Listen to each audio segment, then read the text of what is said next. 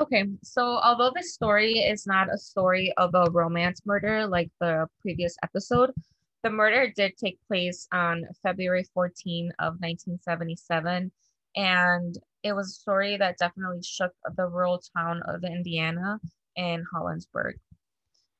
The more I researched this case, the more I realized how much it had shaken the town back then. I'll be going into details later on. So Hollinsburg is in the rural area of Indiana, about 50 miles west of the Indianapolis metro area. It's a very small town and it's mainly only known now because of these infamous murders. The story starts with four young men Roger Drollinger, 23 at the time, David Smith, 17, Michael Wright, 21, and Daniel Stonebreaker, 20. Per the infamous Indie podcast episode on this Hollinsburg massacre, the four men were part of a quote unquote gang back then, and they had actually cut themselves to make a blood pact um, saying that they would each kill someone. Otherwise, the rest of the gang members would kill those that didn't kill someone. So out of these four men, Roger Drollinger, who was 23, already had some sort of criminal history, some related to weapons and others related to drugs. But he was not only the oldest, but he was also the only one that had like a major criminal history. So after they cut themselves, apparently the only reason they wanted to kill someone was to simply quote know what it felt like to kill someone and to feel the rush. So it's not like they were going out and killing someone like out of anger or like a passion crime. They literally were just looking for literally anyone to kill just for fun of it. Early, earlier in the day of the murder on February 14, the four young men were in the woods when Drollinger, the older one, killed a German Shepherd dog that crossed their path simply to show the other men, quote, how easy it was to kill. For many of us that are somewhat like into the crime stories, we know that when kids grow up, one of the early signs of a murderer or a serial killer is killing animals like for fun. Um, and this man was pretty old already. He was 23. So I think it was the first red flag that he was going to eventually become a serial killer. After they killed this dog, the four young men, per their pact, were actively looking for their victims. So they were walking around in the small town of Hollinsburg, basically as if they were hunting, you know, to find their victims. As they were walking, they came across the Park Community Mobile Home area where they found a specific home that they watched for some time before making their attack.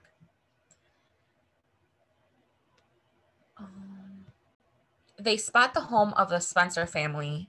And per the infamous Indie podcast, what attracted the four men to this house was two brand new cars that were in the driveway. So the four men cut the phone and electric wires from this mobile home. And while they're watching and sort of praying around the area, they noticed that Keith Spencer, the husband and father, left for work. So it sort of gave them like a green flag, you know, the alpha male isn't in the house, we can go inside and just see what we can find inside. Shortly after Keith drove off to work, they storm inside the house where they find Betty Jane Spencer, mother and wife, along with her son, Gregory Brooks, 22, and her stepsons, Raymond Spencer, 17, Reeve Spencer, 16, and Ralph Spencer, 14. As soon as the men storm inside, they point their flashlights at you know the house, and the first person they see is Betty Jane, the wife. Um, the timeline is kind of unclear, but later on, um, I do have a timestamp of one in the morning, so I can only assume right now it's maybe sometime midnight, between midnight and 1 a.m., but it's pretty dark. In the Indy Star article on this murder, they stated that the four men forced Betty and her four kids to line up on the floor facing down, then methodically pumped 11 shotgun rounds in their heads. Um, from what it sounds like, the four men had each had a shotgun and then just shot like each shot one person at the same time. Betty said that there were some clicking noises behind us, and then suddenly there was a shot fired behind Greg. Before they were shot, the four men asked their victims if anyone had money and then took whatever money the victims had in their pockets, which added up to about $30. Um, but $30 back in the 70s, you know, I'm not sure. It's definitely more than $30 now. So when I was researching and reading this, I was thinking, where is this information coming from? Although more than half of the Spencer family was murdered, Betty Jane, the mother, was the only survivor left from those that were shot at that home that day. And she survived to tell the whole story later on in court. Like I mentioned before, they were all shot in the head. However, Betty was wearing a wig that literally saved her life when they shot her in the head, her wig flew off. So the murderers thought that it was her scalp and her flesh shooting off, but it was actually her wig that flew off and she was left basically intact. She was, however, shot in her shoulder and her arm, and she had like 80 pellets left inside of her until she died. Did they shoot her with a pellet, like a? Yeah, she literally had 80 pellets inside of her until she died in 2004. Oh my God. But thankfully, her wig literally saved her life. So, after the four men shot and killed the four sons, they stole a shotgun that they found in the Spencer home and then left the home and took, hold on. After the four men shot and killed their victims, they stole a shotgun from inside the house, then left the home, and two men drove away in the car that they had originally drove driven in, and two other men drove off in one of the new cars that they saw in the driveway. So basically, they're stealing a car and stealing the shotgun from inside the house on top of killing four people. So after the murders left, Betty got up and with whatever strength she had in her, um, she got up and she said, quote, I looked around at the boys and I said, is anyone alive? And nobody answered. And that's when I realized it was the blood rushing from our boys that sounded like a waterfall. I know, it's so sad. So after she gets up and realizes that everyone is dead except for her, she walks to her nearest neighbor's house, begging them to help her call the police. And this is where I have the only timestamp of 1 a.m. Shortly after, the police arrive, and right away, they start searching for the four killers, but they were nowhere to be found until the next morning. Ironically, Drollinger, which is the oldest murder, showed up on a to a trial from one of his previous charges related to a drug, and he was literally in his trial like like nothing had happened. Like he hadn't just killed four people the night before.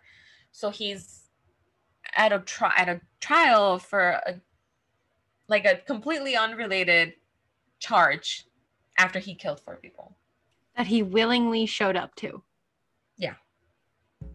However, at this point, from my research, it, it's not it's not obvious that it was him that killed the four people but it you know it was just like a coincidence that he killed four people at 1 a.m and then like at 9 a.m he shows up to his trial so weeks pass by and like the four men are nowhere to be found however two weeks later um Drollinger and his wife are doing a tv interview where he's alleging that he is um innocent of the charges that he was being charged for at the trial and that's where Betty was able to identify that he was the killer. He eventually turns himself in, and then during his testimony, they're able to find the three other men.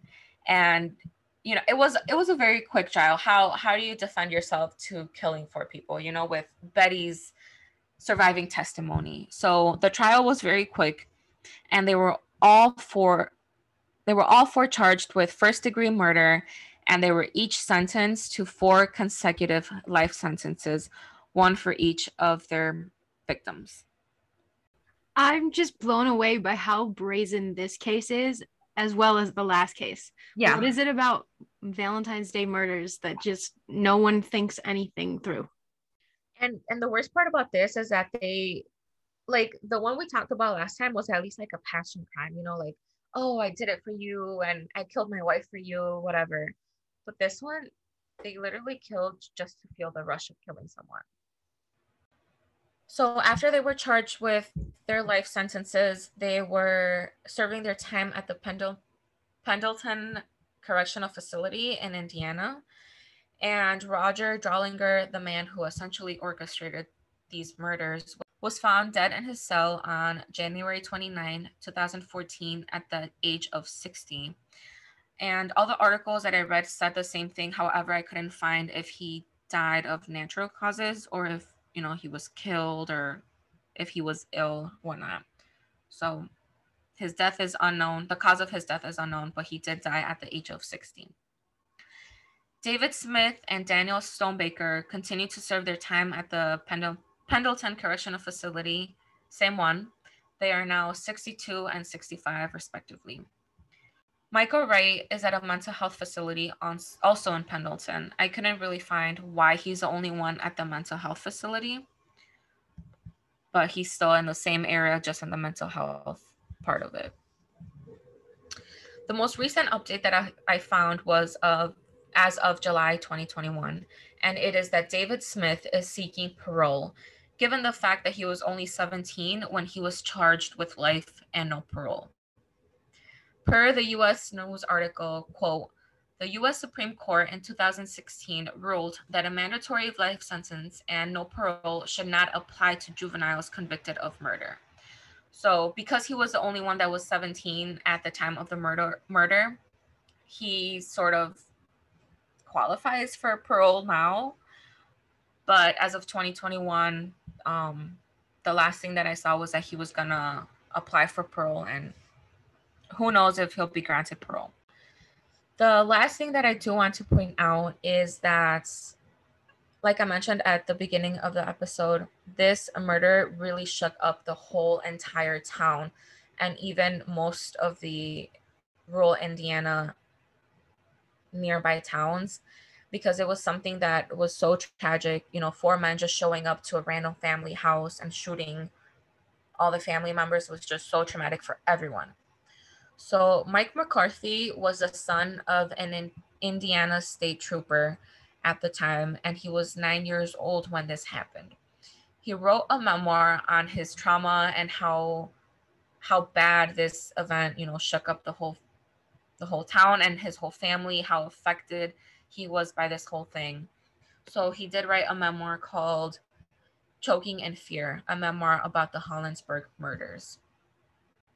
In the infamous Indie podcast, he also interviewed and was able to do like a like a question how do you say like question you know what instagram people do the question q&a okay. is that what it's called q&a Yeah. in the podcast he also did like an interview slash q&a and it's really interesting to hear his side of the story like just being nine and then the fear of his dad going to work and not knowing if he was going to come back you know because there's just four crazy people out there killing um so if anyone is ever interested you can always listen to the podcast and his interview and also listen and also read his book and his memoir so it sounds like um, McCarthy, the author of the memoir, was doing like a presentation of his book. And as soon as he was going to start his presentation, this lady just came came up to him and basically said the story of how Roger Drollinger nearly killed her 37 years before. And she goes on to say how she was driving in her Volkswagen on Interstate 74 when she saw that Michael Wright, David Smith, Daniel Stonebaker, and Drollinger, basically the four same men, um, were pointing a gun at her while she was driving and were about to shoot her. But luckily, apparently, some random other car like came in between and then was able to like move the gun away from her. So that's why she wasn't shot. But literally, like, they were gonna kill her. He even warned his grandson if we ever have to go to a necessary trip to the hospital in the middle of the night, honk your horn before picking me up. Otherwise, he would have shot him. So, like, that's how scared everyone was. They were literally sleeping with guns besides them. And then there were other state troopers saying that was the only time we ever rode with two state troopers in the car. Otherwise, they would have only ridden with one. I'm going to go ahead and read Betty's obituary um, just because I think it really reflects on, she speaks about like survivor's guilt and all of that. So just so everyone gets an idea of like how bad she was impacted by this. So it reads, reflecting on a mother's courage, strength, and hope in memory of Betty Jean Spencer. On February 14, 1977, four local boys broke into the Spencer home in Hollinsburg, Indiana, and killed Betty Jane Spencer's four sons Greg, 22, Ralph, 14, Reeve, 16, and Raymond, 17. Greg was her son by birth, and the others were sons by marriage. Betty was also shot, but lay still, and the intruders thought she was too dead. After the shooters left, although severely injured, Betty was able to get up and ran through the cold winter snow to the neighbors to get help. For weeks, Betty begged God to let her die. She struggled with survivor's guilt and spent four years angry, her faith wavering. But one day, Betty changed. She wanted to live. She wanted to take a stand for other victims. She was living through a hell and wanted to change things. She stood up, took a breath, and began healing part of her grief journey. Talking, talking, and more talking. She took her victims' right crusade all the way to the White House, influencing changes in 56 Indiana laws. She met with President Ronald Reagan three times to receive awards for her tireless efforts on behalf of crime victims. On April 29, 1992, Leanne Houston's son, Greg, was born. While still in the hospital, the phone rang. It was Leanne Ann's um, Betty. She was crying and said, Thank you for making the time to name Greg no longer a bad word to say. For 15 years, she had longed to hear her son's name spoken. Leanne didn't realize the impact of that until her own son, Greg, was dead, and she too yearned his name. For many bereaved parents have experienced the same feeling. During the last few years of Betty's life, Leanne would sit with her aunt for hours and talk. Betty talked about what she had gone through, the trials, the grief, and the tears. When Betty gave her last TV interview, it was about hope. Betty Jane Spencer died in 2004, but it wasn't until September 19, 2005, that Leanne understood what her aunt was going through. In September 2005, Leanne's son, Greg, died, and all of Betty's words began washing her over. To the end, Betty talked of hope. She showed everyone around her what hope was. Finding hope is not always easy. We each make a choice to seek for ourselves and to share with others. Betty made the following comments when asked about her legislative experience at both state and national levels. She said, quote, I didn't even know which door to use at the state house, but Betty found the door and walked through it. Betty stepped through those doors and found hope for her and for so many others along the way. As bereaved parents, we also come to many doors. We open some and decide that some should remain shut. Aunt Betty said, quote, I have learned many valuable lessons since the boys were murdered. On the night of their death, I learned that I am not afraid to die. And since then, the most important lesson that I learned is I am not afraid to live. Quote, Leanne said. I get up every morning and take a step because Betty talked and I listened to her about hope. I am living, I am breathing, and learning more about grief and hope every day. Bereaved Parents of the USA is a door of hope that Leanne Hudson chose to open. In reaching out to other bereaved parents, her wish for other mothers is that they will experience small steps in healing and hope, and that one day they will see themselves passing it on to others. It's a beautiful legacy she left behind and all the work that she did. Yeah, like she she took it up to the White House and the president and I mean, I when I was reading this, it she truly inspired other grieving parents to like think about hope and you know learn how to grieve. Although it's easier said than done, I'm sure, but she really made her legacy, like you said. It's really inspiring that Betty Jane was able to make such a positive impact before she left and tried to change so many laws. She really like took this super tragic situation and tried to put some good into the world from it. Like from her obituary, it was, I think it was pretty obvious that it took her many, many years to overcome her survivor's guilt. And um, like once she finally overcame it, I think she just worked straight from that grief pain and she just made her way up. Like it's impressive that she made it all the way up until the president, you know, Ronald Reagan. So like you said, it's it's pretty impressive and and good for her that she was able to make such a great impact. Mm-hmm. So that's it for today's episode. Thank you for being with us, and we will be back on March 10th with our new category of international cases. And as always, if you haven't already, don't forget to follow us on social media. We have Facebook, Instagram, TikTok at Real Time Crime.